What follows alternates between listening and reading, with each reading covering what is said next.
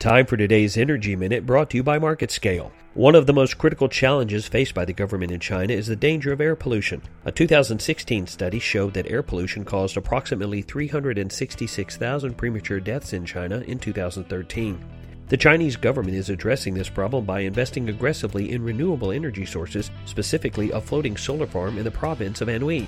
China will invest no less than $360 billion in clean power by 2020, creating an estimated 13 million jobs through their efforts. The latest solar project developed by Sungrow Power Supply was constructed on top of an abandoned coal mine and is the largest facility of its kind. It can provide power for approximately 15,000 homes and is projected to be in operation through the next 25 years. Its claim as the largest floating solar farm won't last for long, however, as China 3 Gorges Corporation is developing a farm capable of powering 94,000 homes by May of this year.